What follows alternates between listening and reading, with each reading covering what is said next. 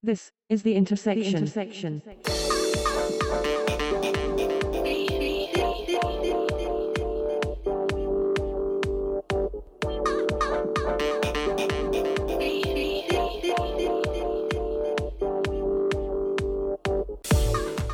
is the Intersection Podcast, recorded Friday, the 14th of September, 2018.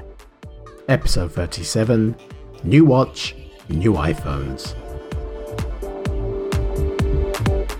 The Intersection Podcast is only made possible through the support of its listeners and sponsors. If you have a product or service that you feel may appeal to our audience, please contact sponsor at intersectioncast.com.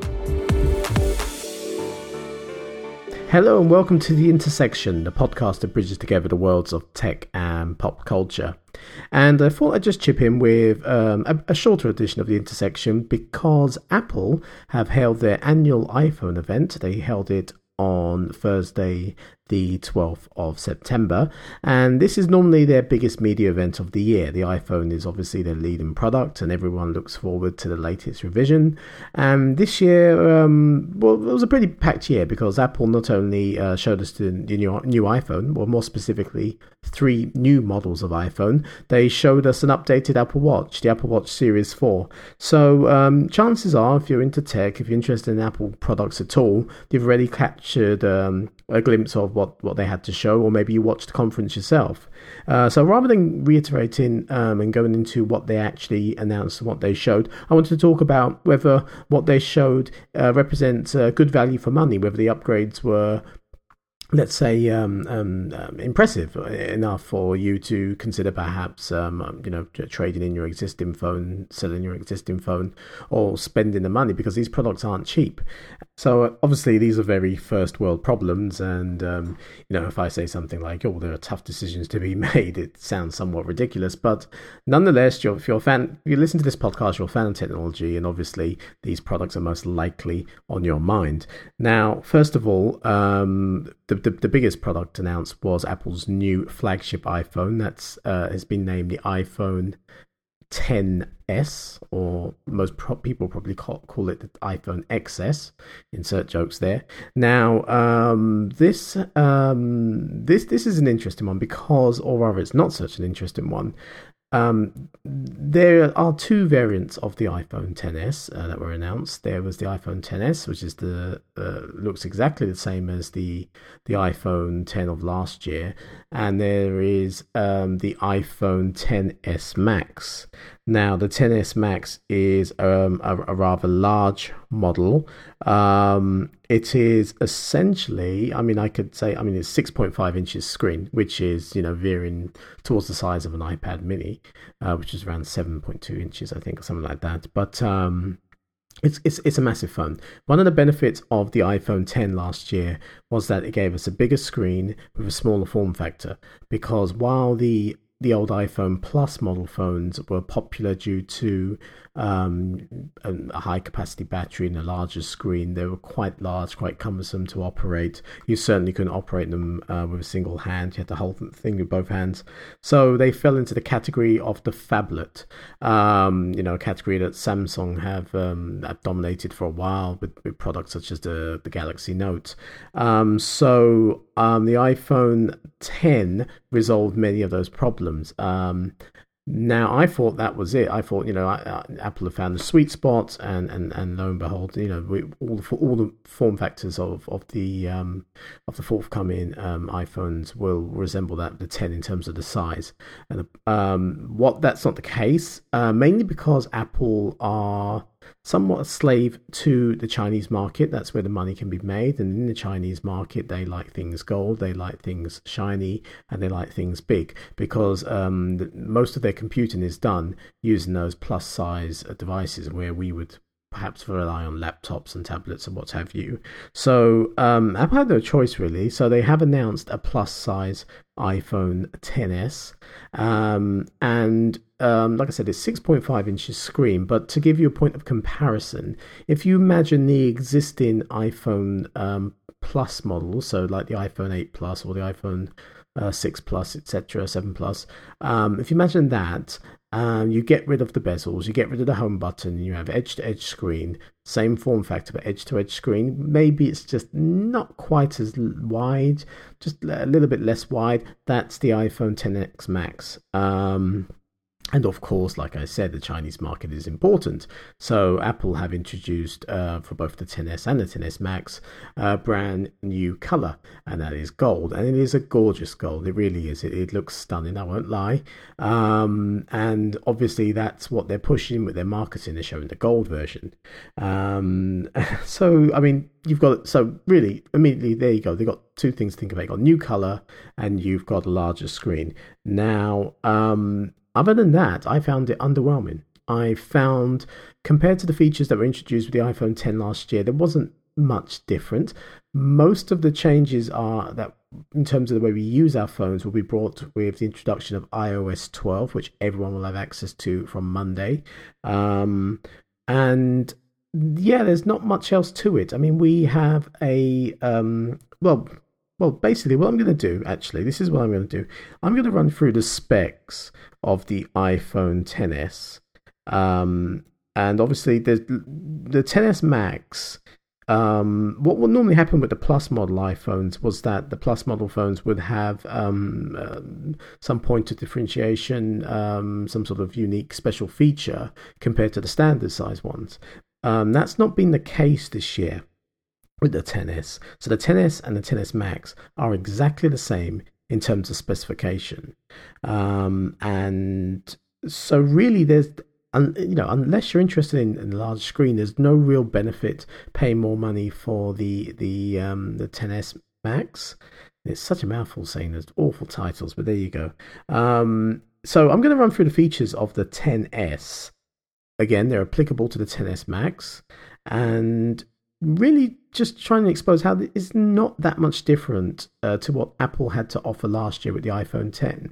So, Super Retina display, absolutely the display remains the same. Now, what they do say is that there is a minor improvement on the display in terms of responsiveness of the touchscreen. It's slightly more responsive.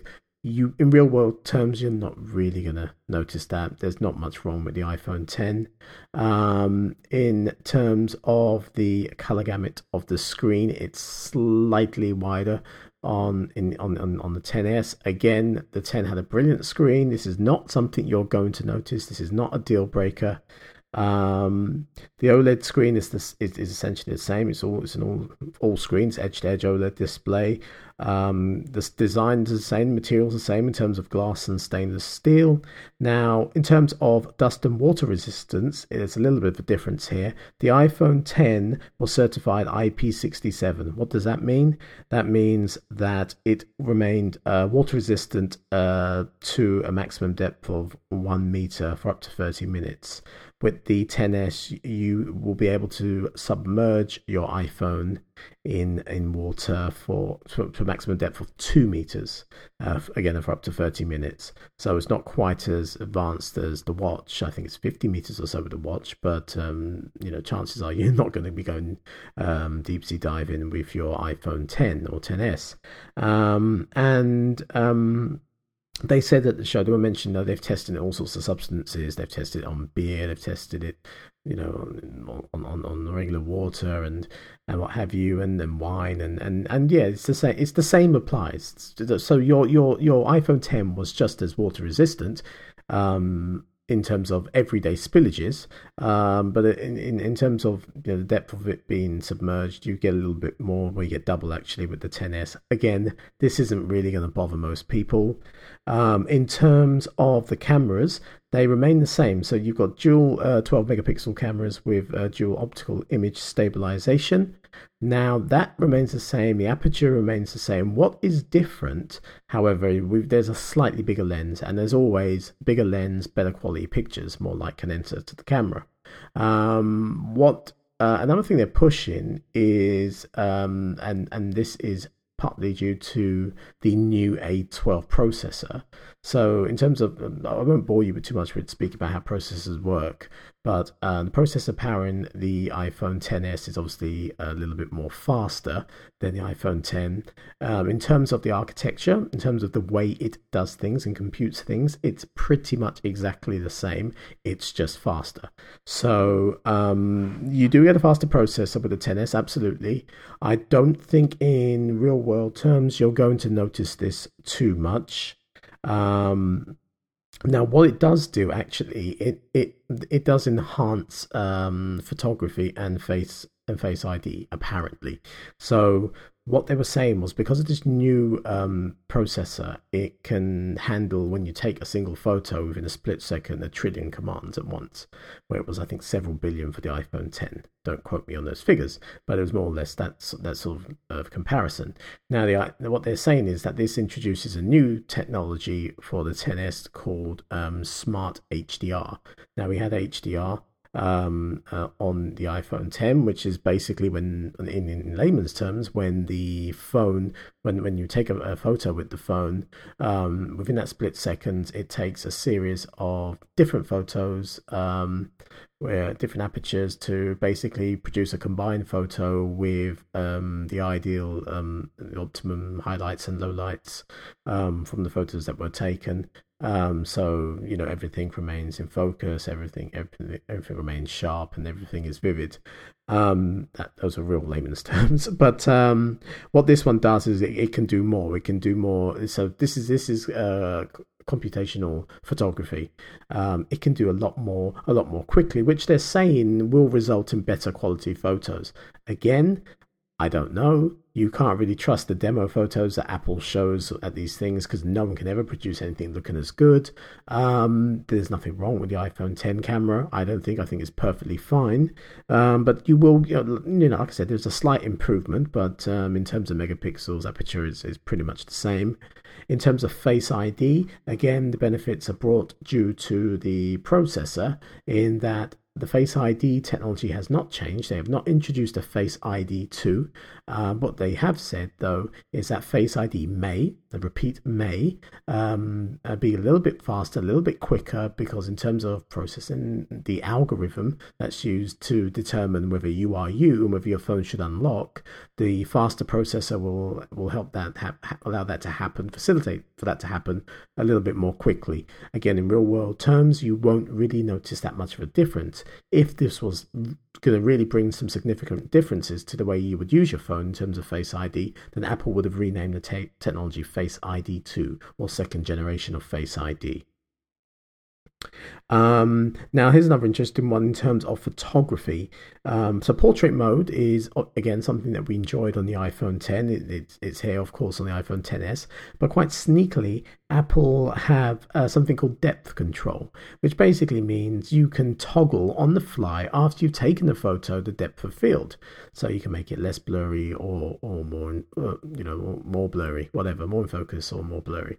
Now, this is a complete con, because they're claiming that this is only possible with the power of the A12 processor. That's nonsense, because Samsung have been doing something like this for years on older phones like the Galaxy S6. They've been doing this, where you can mess around with the depth of field afterwards. There's an app on the App Store, and the name escapes me right now, but if you have a quick look, you'll find it, which you can use on your iPhone X, where you can tweak the depth of field. So you take photos and tweak the depth of field. So this is just marketing speak. This is just a feature for the sake of adding a unique feature. This is not something that could not be achieved on the iPhone X at all. And I think you're clocking on now and getting the trend that really the iPhone XS does not have that much more to offer. It is an incremental upgrade. And go through the list. There's nothing else. There's absolutely nothing else. There's nothing else worthy of mention, apart from one thing, or two things, actually. I say there's nothing else. There's two things, to be fair. First of all, there's gigabit class LTE. So basically, gigabit class LTE, what does this mean? This is essentially 4.5G. So this is a stepping stone towards 5G. Their data speeds. We're not quite there yet with 5G. And in terms of gigabit class LTE, in the UK, the only network who has been trialing it, I believe, has been EE. So, and this is not something that has gone mainstream just yet. It is a trial. So, for example, if you'll only really be able to experiment with gigabit LTE if you have you live in Cardiff, or you work, or you live around London's Tech City, which is essentially the area around Old Street, isn't it? Yeah.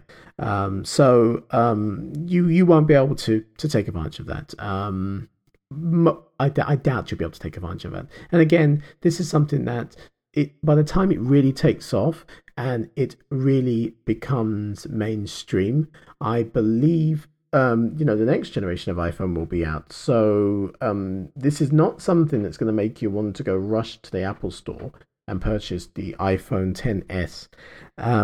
The other feature is, and it's the final difference I can see, is dual SIM capability. Now, this is useful for me, or useful for anyone who is, let's say, wants a separate number, have a separate SIM card popped in there for work purposes. Someone who travels who wants a separate SIM card in there to take advantage of cheaper rates when you are abroad. A local SIM, take advantage of cheaper rates for data and for voice calls, or perhaps for someone who is, you have a secret lover maybe. I don't know, you want a second phone number. I mean, there are a variety of reasons why you would want a second SIM in there.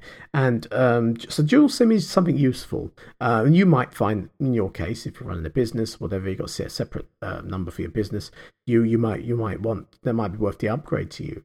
The way it works in the iPhones in the West is slightly different to the way it works with the iPhones in China. So in the West, it's achieved through having a standard SIM card tray and what's known as eSIM embedded within the phone. So eSIM is a virtual SIM card which you have to get activated. You normally just scan a code and it gets activated with a mobile phone network, and it's stored on the device itself. It's used in the Apple Watch with the cellular Apple Watch. It's used there already, and it's used in some of the iPads, the 4G iPads. Again, that will depend if your network provider supports it, but most of the mainstream ones are getting them on board with eSIM. The way it works with the iPhone XS in China is slightly different. They actually are able to insert two SIM cards into the phone, one on top of the other, side by side, and it could be achieved that way. In terms of iOS 12, it's smart. It will recognize and differentiate between the two SIM cards. It will have two separate sets of everything. When a phone call comes in, it will tell you through which SIM you're receiving that call. So is it via your work number or via your personal number? And likewise, when you make calls. So that, in a nutshell, is the iPhone XS, and I will talk about later on towards the end of this episode whether I think it's worth upgrading to it or not. I personally think if you've got an iPhone X, though, I'm going to tell you that right now, it's not worth considering. But we'll talk about that more in a bit. The iPhone XS is available in silver, space grey, or gold. The standard iPhone XS, the one that has the same form factor as the iPhone X, the prices are pretty much the same. 64 gigabytes for £999, ouch. 256 gigabytes for £1,149, and there is a third storage capacity, 512 gigabytes. I don't understand why anyone in their right mind would need that much space on a phone. That's £1,349. What about the Max model, you say? Let's face it, that's going to be the most popular one. These larger phones always tend to be more popular. So the Max model, 64 gigabytes at £1,099, 256 gigabytes at £1,249, and get ready for this, 512 gigabytes for £1,449. £1,500 for a phone. That's MacBook territory. That's MacBook Pro territory. That's insane. But nonetheless, Apple are confident that they'll be able to sell these things. So as I'm recording this, pre-orders have gone live. In terms of the Apple Store, so I'm recording this at this is about 11:30 in the morning on a Friday. And in terms of the Apple Store, the Mac, everything's available, really. Everything is available for launch day, it seems. With an exception, the Max at 64 gigabytes has slipped to a three-week wait. Launch day would be next Friday, the 21st of September. In terms of the standard iPhone XS, all the varieties, all the capacities are available in stock. There's no problem there. Look at third parties such as Argos. They seem to have stock of everything. As I'm checking, the mobile networks, of course, are offering tariffs. They are just as ghastly as last year with the iPhone 10. They don't appear to be much different price-wise as last year's with the iPhone 10. EE I understand from what I had a quick glance at, tend to be offering the best value, namely because they do discounts if you sign up to any sort of employee scheme. So check with your employer; they might have a code to give you 20% off EE tariffs. Or, for example, if you are a student, you're able to get 20% off price plans as well. And funnily enough, the mobile networks seem to. I mean, I didn't think they would offer the 512 gigabyte model, but they are. And, you think, oh my gosh, how much is that going to cost per month? I think it's like around £100, £110, most of the plans, but they do require you to put a lot of money down. So you're looking at about £275 or something or thereabouts. But that's the iPhone XS and the iPhone XS Max. Now, the third model of iPhone that was announced is the one that I think is going to be the best selling. I think obviously people like me and perhaps people like you who are always interested in the latest technology, we're interested in the fastest processors and all the sort of minor new features. We want the latest and greatest. Absolutely. We love tech. We're addicted to tech. For good or for better or for worse, we are. But for Joey consumer out there, they just want a phone. They just want a phone with a decent, large enough screen. They want to be able to Facebook. They want to be able to check their Instagram. They want to be able to send emails, go on the web. They want to listen to music. They want to do these basic things, but they want the iOS experience if they're interested in an iPhone. And they basically want something that looks good. So Apple have solve this problem by introducing, I'm not going to say a budget model phone because the prices aren't quite budget, but a lower cost model iPhone called, quite terribly, the iPhone XR, the iPhone XR. Not sure why it's called XR, but there you go. Now, the thing with this is that this is a large phone. So this is much like the XS Max. This is larger than an iPhone 10 and larger than the standard XS. So this is 6.1 inches compared to the iPhone XS Max's 6.5 inches. This is larger. So this is somewhat in the middle between the iPhone 10 and the iPhone XS Max. Right. Okay. So with the iPhone XR, the main difference. Now, basically, before I go into differences, so this is a decent phone. I think this is not a budget phone. I want to reiterate that before I go into the main differences. It's a phone that Apple have made certain compromises in terms of materials rather than internals, rather than the performance of the phone itself, which is why I don't think most people are going to mind. And to compensate for example, the phone has an aluminium edging around it, where the other phones, where the iPhone 10, the iPhone XS will have a stainless steel edging around it. They all have a glass back for wireless charging, etc. But generally the materials are a little bit cheaper, a little bit low. Compare the Apple Watch Sport to the Apple Watch stainless steel, and that's a good comparison between the iPhone XR and the iPhone XS or iPhone X.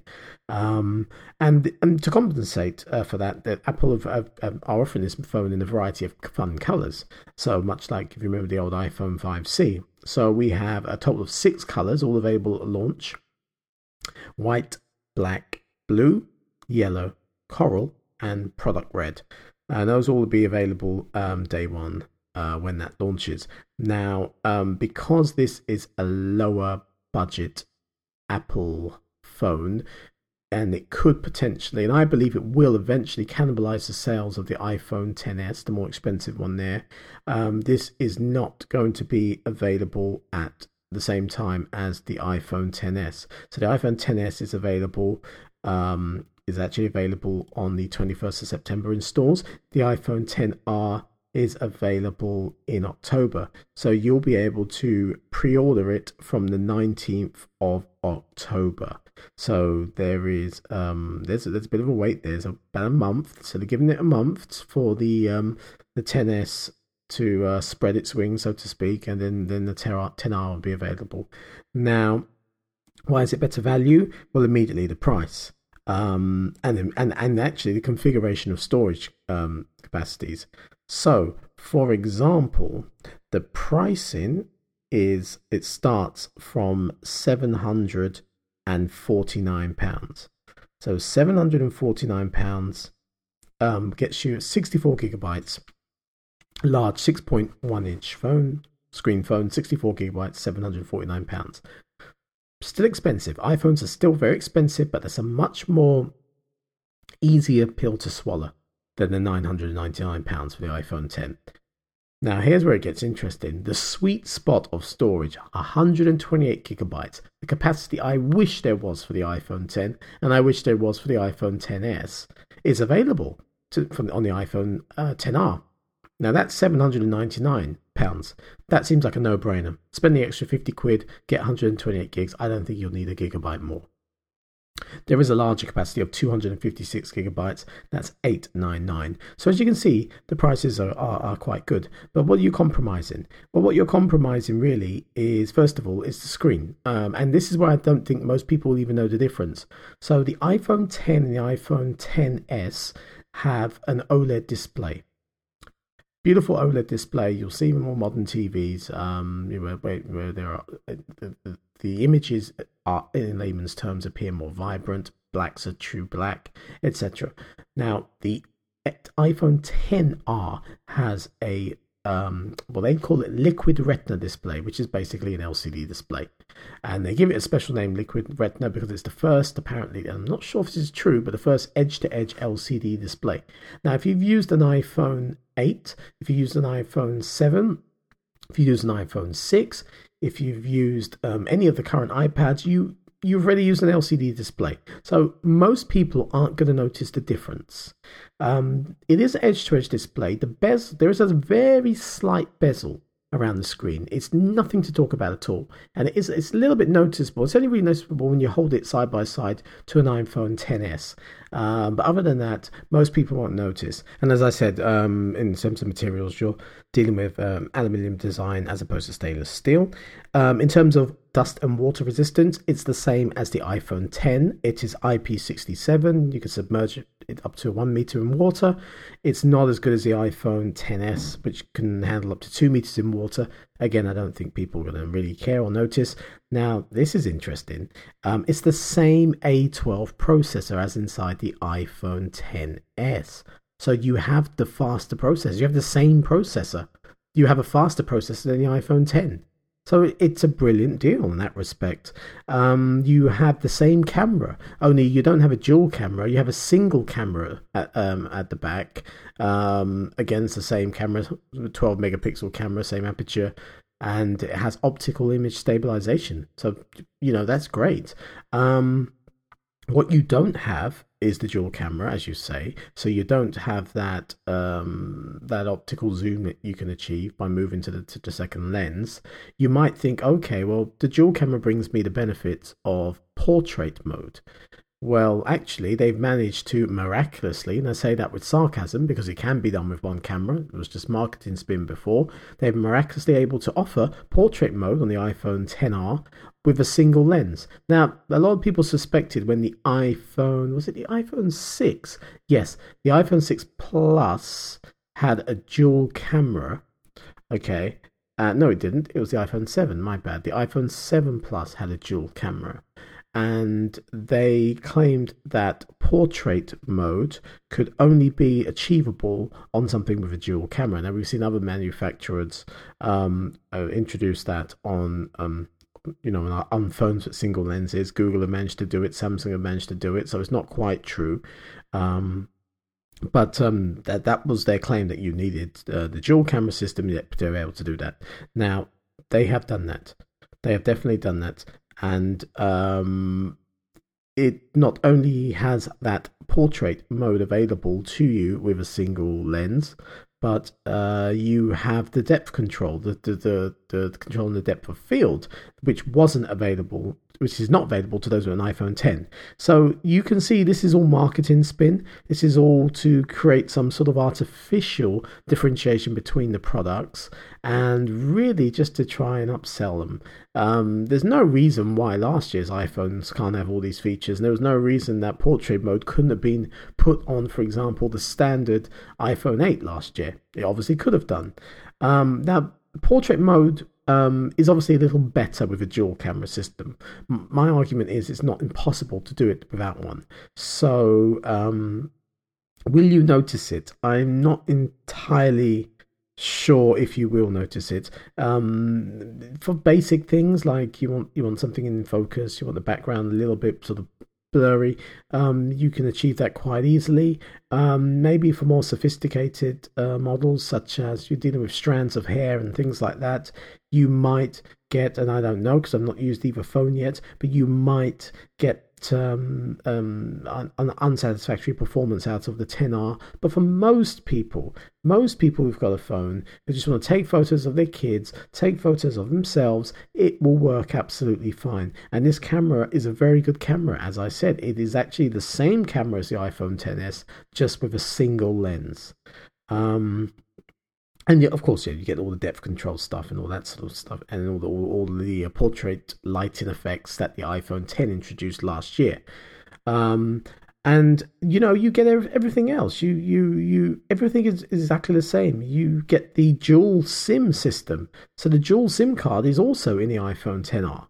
You get the same processor I mentioned. You still get the 4G LTE. But you don't get the gigabit class LTE. So again, the performance in terms of using mobile data is the same as what you would expect from the iPhone 10, but it's not going to be as good as the iPhone XS.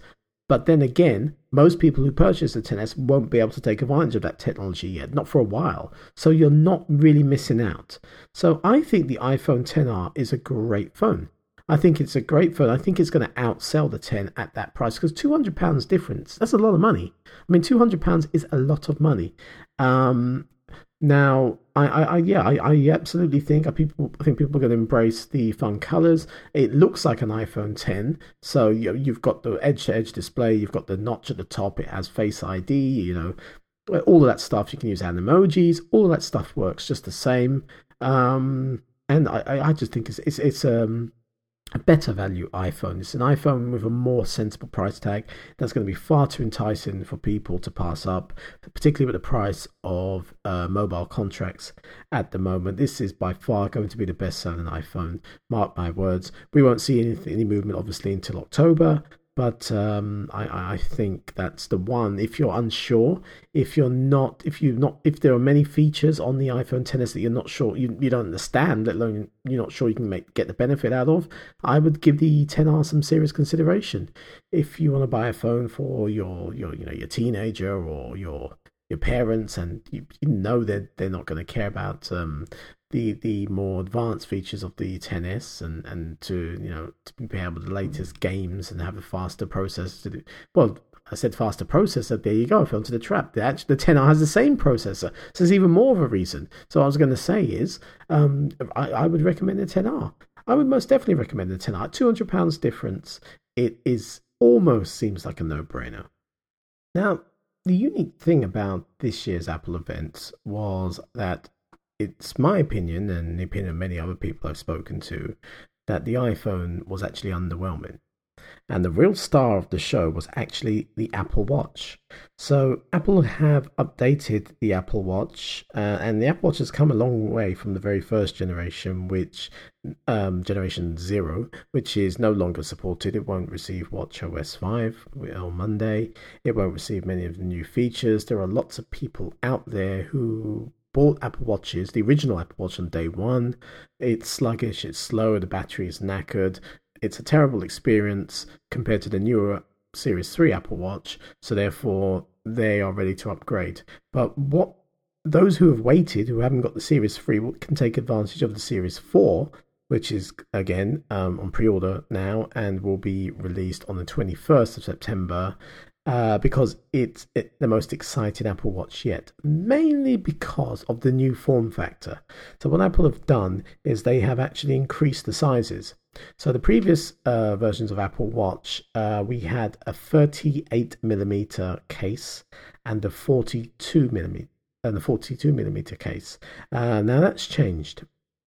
We have now a 44mm case and a 40mm case, and we have more of, there is a slight bezel, but we have more of an edge-to-edge display than before.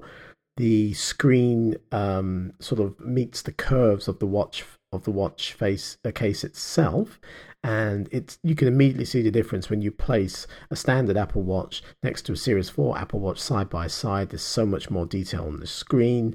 It just seems like a better experience. And I must admit, I'm being tempted by this. I myself have got Series 3 Apple Watch. In terms of speed, it's fine. It's reliable. But that new screen, my goodness. So Apple, again, are using the gold model. They've introduced a gold stainless steel Apple Watch model to do it for all their promotions. And this obviously matches the gold iPhone XS. And really, the Series 4 of Apple Watch brings some standard improvements. There's nothing, well, I'll say there's nothing groundbreaking. There is. It depends on the way you look at it. So I'll explain. First of all, you do have a faster processor. So at Series 3, we had a dual-core S3 processor. Now we've got a dual-core S4 processor. This one is now 64-bit processor. So the first time we have a 64-bit processor on an Apple Watch. This doesn't really make a difference. At the moment, it won't really make a difference for a while, but this will mean a more future-proofed Apple Watch, because there will be a point in time where Apple Watch apps will only be 64-bit apps, and it, in terms of future-proofing, this makes things a little bit better. It's more of paving the way slowly. We're yet to see the benefits of 64-bit applications on an Apple Watch. Now, this also is slightly thinner, just slightly.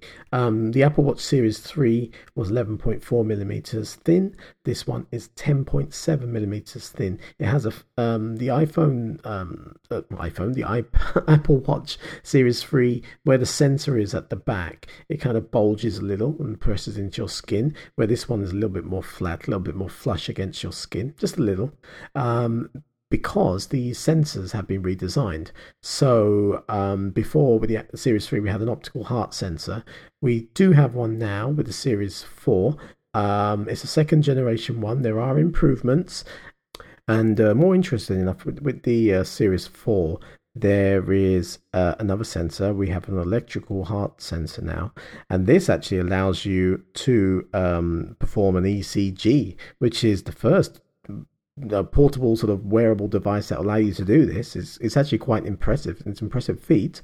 So an ECG, electrocardiogram, which basically in layman's terms records the electrical activity of your heart. And you do this by touching the digital crown. And what that does, it will perform an ECG, or also known as an EKG, and it can check for signs of heart disease, early signs of heart disease, if something's not right.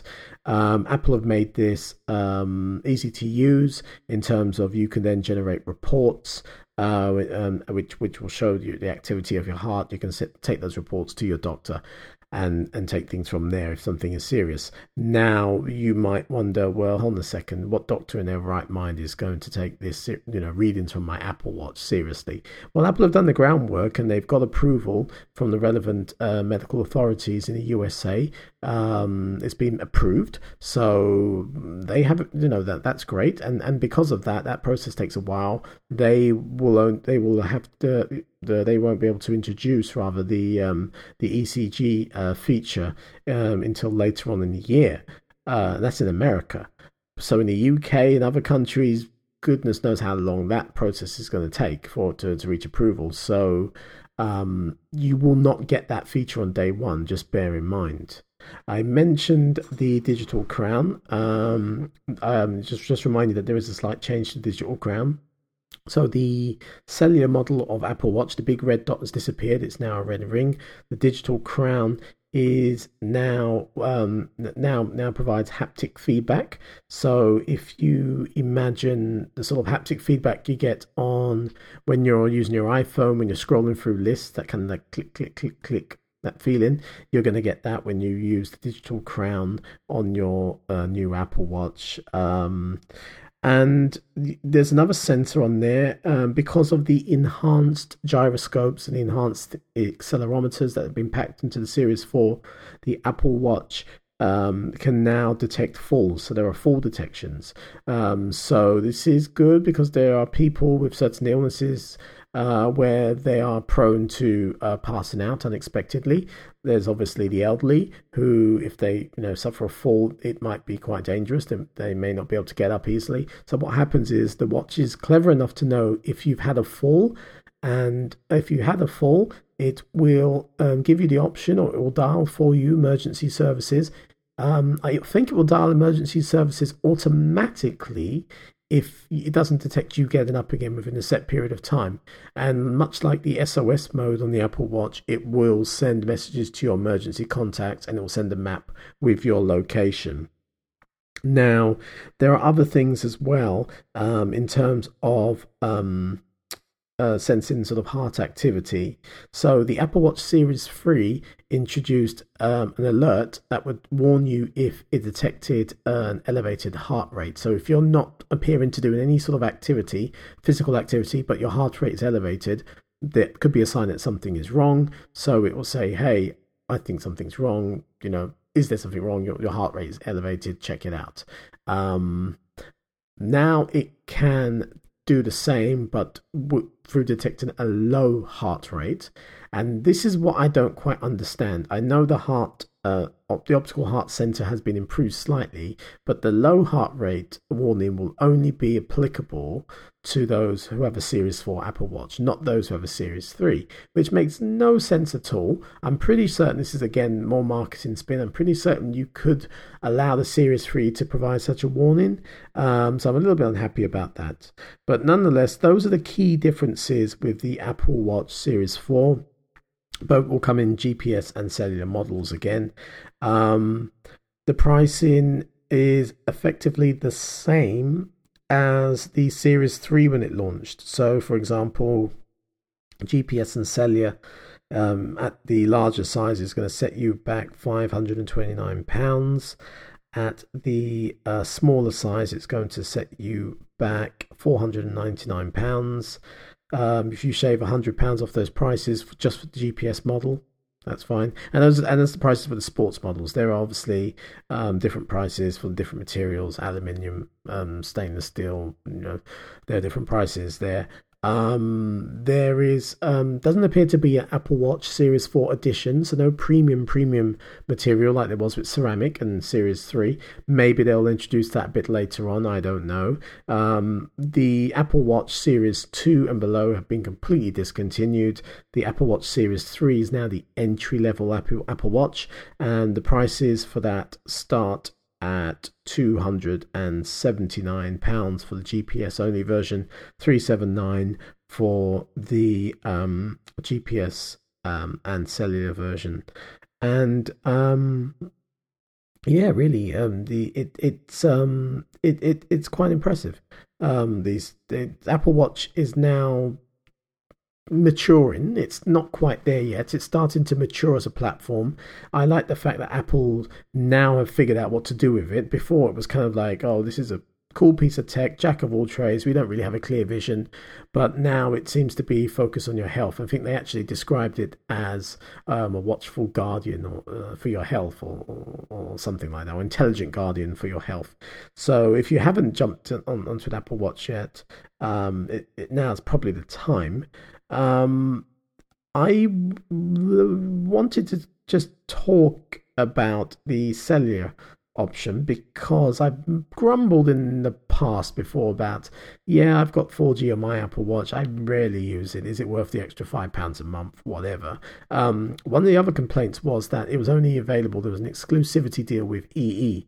and you had no choice but to go on their price plan and to get one of those. And Apple did actually announce there's another UK carrier now, and that is Vodafone. Vodafone have jumped on board, so you can get your existing Apple Watch Series 3 or get a new Apple Watch Series 4 on their network. Have calls routed through to your watch with your same phone number, etc. And it's unfortunately it's pretty much the same price. It's £5 a month on top of your existing phone price plan, and obviously there are different price plans if you want to get the watch itself through contract, but you know that varies. Now, other than that, there's not much different with the Apple Watch. There are slightly different materials used on the watch itself and the back with the sensor. So basically, when you want a 4G signal, there's a chance to get a better signal because the signal can now move from behind and in front of the watch case in itself. Again, how often will you be doing that in real world terms? I'm not sure you will be doing it that often.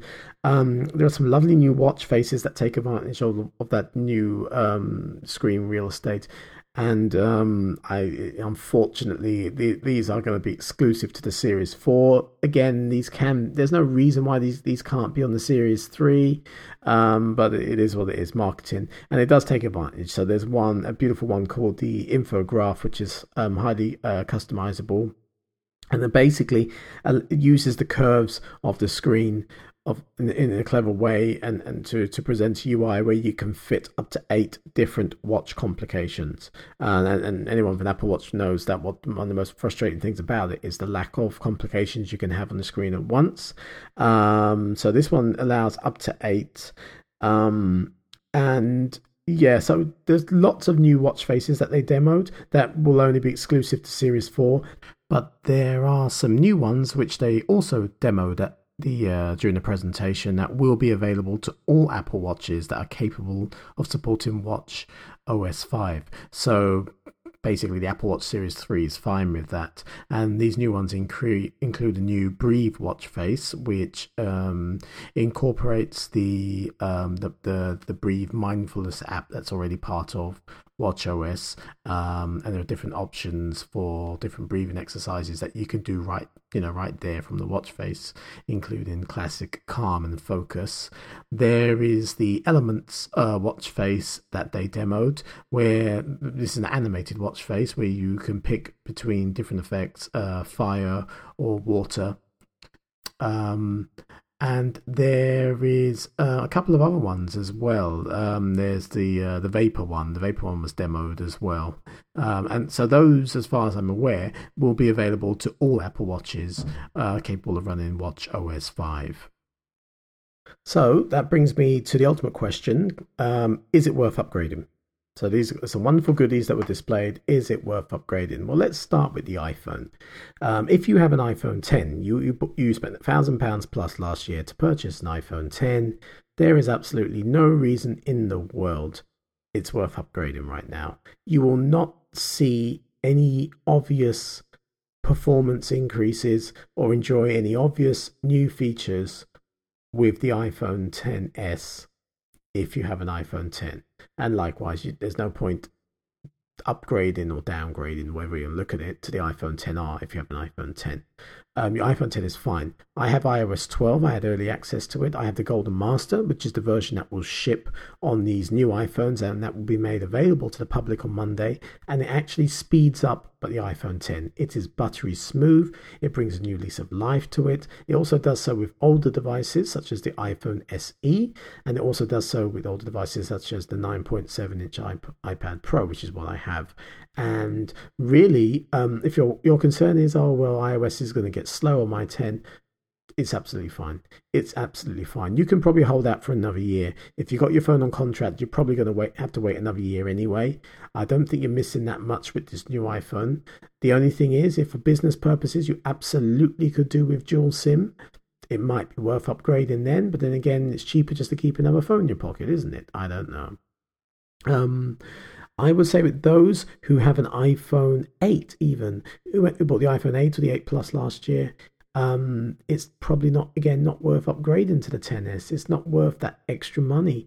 If you really are desperate for the iPhone experience. If you want that edge-to-edge display and you want those features, then maybe, just maybe, consider doing a trade-in and selling your iPhone 8 or 8 Plus and getting the iPhone XR when it's released, because then you won't have to top up that much more money.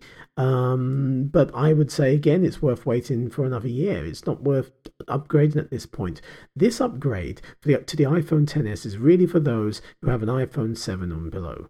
iPhone 7 and below, that absolutely, without shadow of a doubt, if you're in the market for a new phone, go for an iPhone XS. It's a great phone. It is the best phone. It's the best iPhone they've made. Absolutely. Of course it's going to be. Definitely go for that without shadow of a doubt. However, you might find that your you don't need all the new features. You want to save a bit of money, in which case I would say give the iPhone XR some serious consideration. Now, in terms of Apple Watch, this is a tricky one, because everyone gets a bit excited when there's a new form factor. And this watch looks gorgeous, and you hold it side by side an existing Apple Watch, and it just makes, it makes the poor Apple Watch Series 3 or below just look, old. But in terms of day-to-day use and features, it doesn't offer much to the table. Most of the new features on the Apple Watch, such as walkie-talkie and automatic start and stop detection when you're running, etc., is baked into watchOS 5. So I would say if you have an Apple Watch Series 3, no need to upgrade unless you've got the cash to splash, and unless you can get a good deal on your existing Apple Watch, get some money towards a new one. And it's really hard to, because the resale value on Apple Watches aren't that great. I mean, I've tried to look on, I've been tempted by the screen with a new one. I've looked around on eBay. I don't think people get £300 for a 42mm Apple Watch Series 3. But if you can do it, if you've got the means to do it, great. If not, Series 3 is fine. It's fast. It is absolutely fine. It's a fast watch, fast device. Most of the new features, in fact, all the new features in watchOS 5, you'll be able to use. The only thing you won't be able to use is the ECG. Now, again, the ECG feature is not something that's going to be available to us in the UK for a while.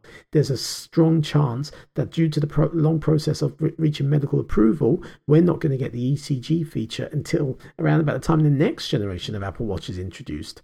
So please be wary of that. That will not work on day one. That will not work in 6 months' time, most likely.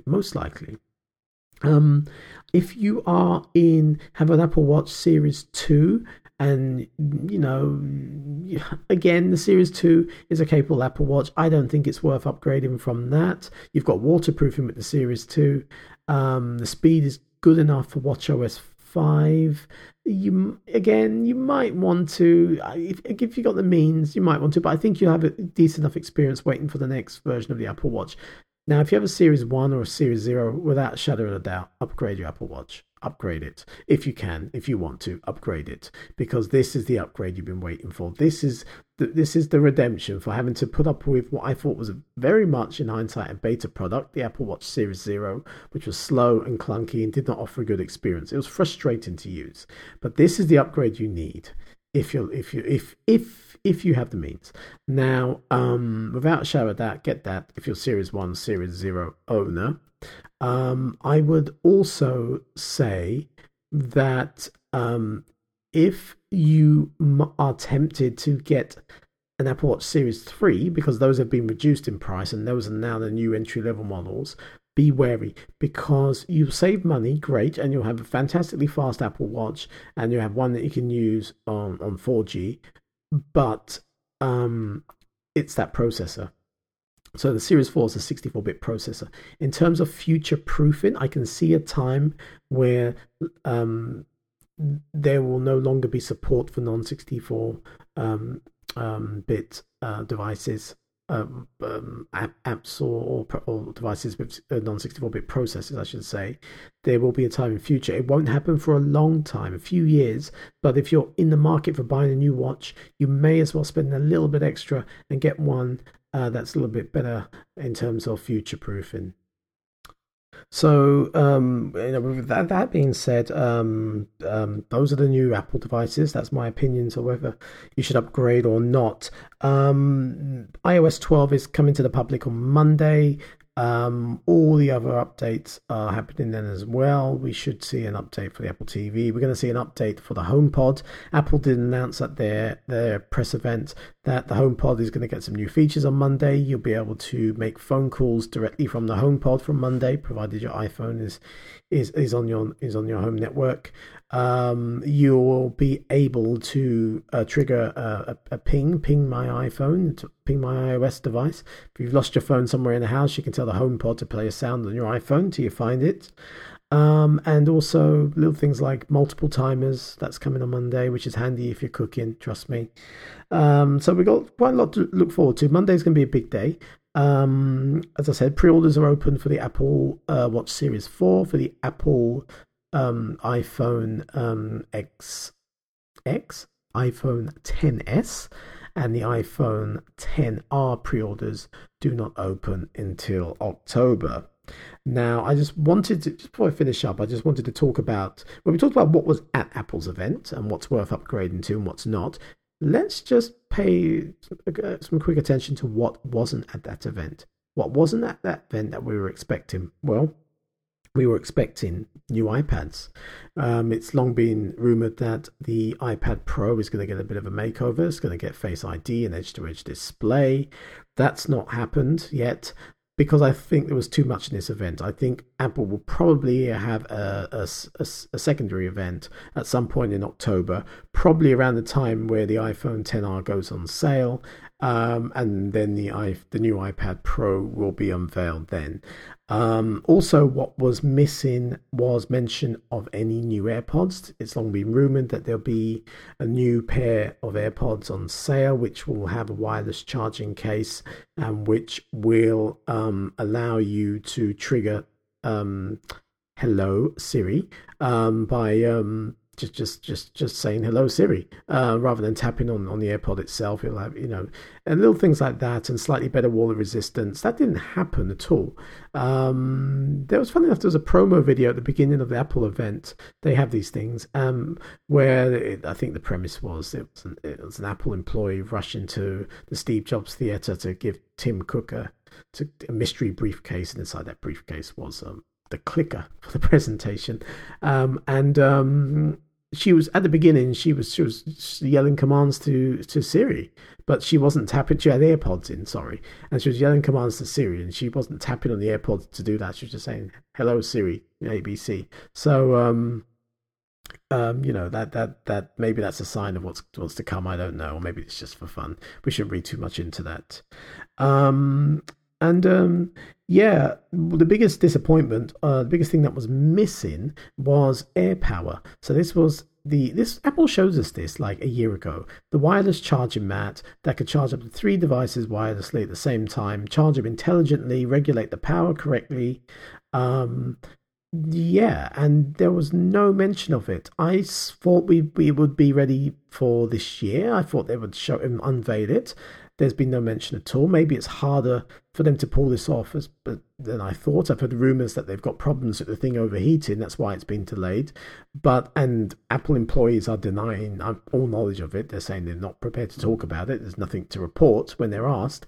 What's slightly more alarming is that all mentions of it have been removed from Apple's website. Before, there were pages mentioning it with a few promo images. They've all completely been wiped away. So will Air Power even be released? Will it ever be released? Or do Apple have a little bit more work to do? It is a little embarrassing a year later that they haven't brought it to the table. So I think it's probably more out of embarrassment than anything else that they are just basically wiping it from our memories for the time being anyway. Well, thank you for listening to this edition of The Intersection. It was a special, like I said.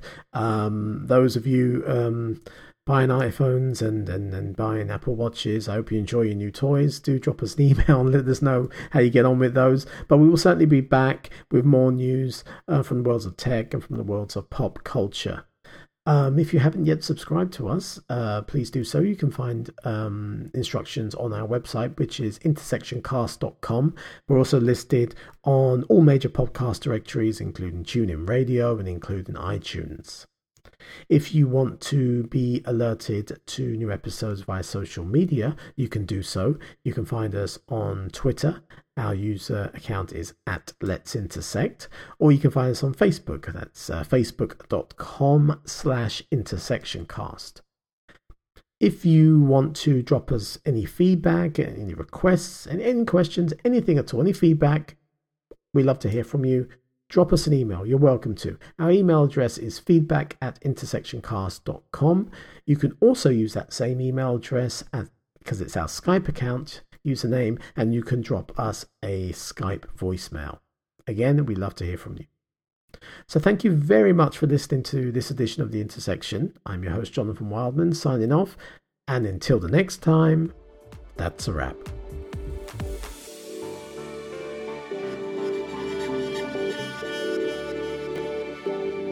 The Intersection.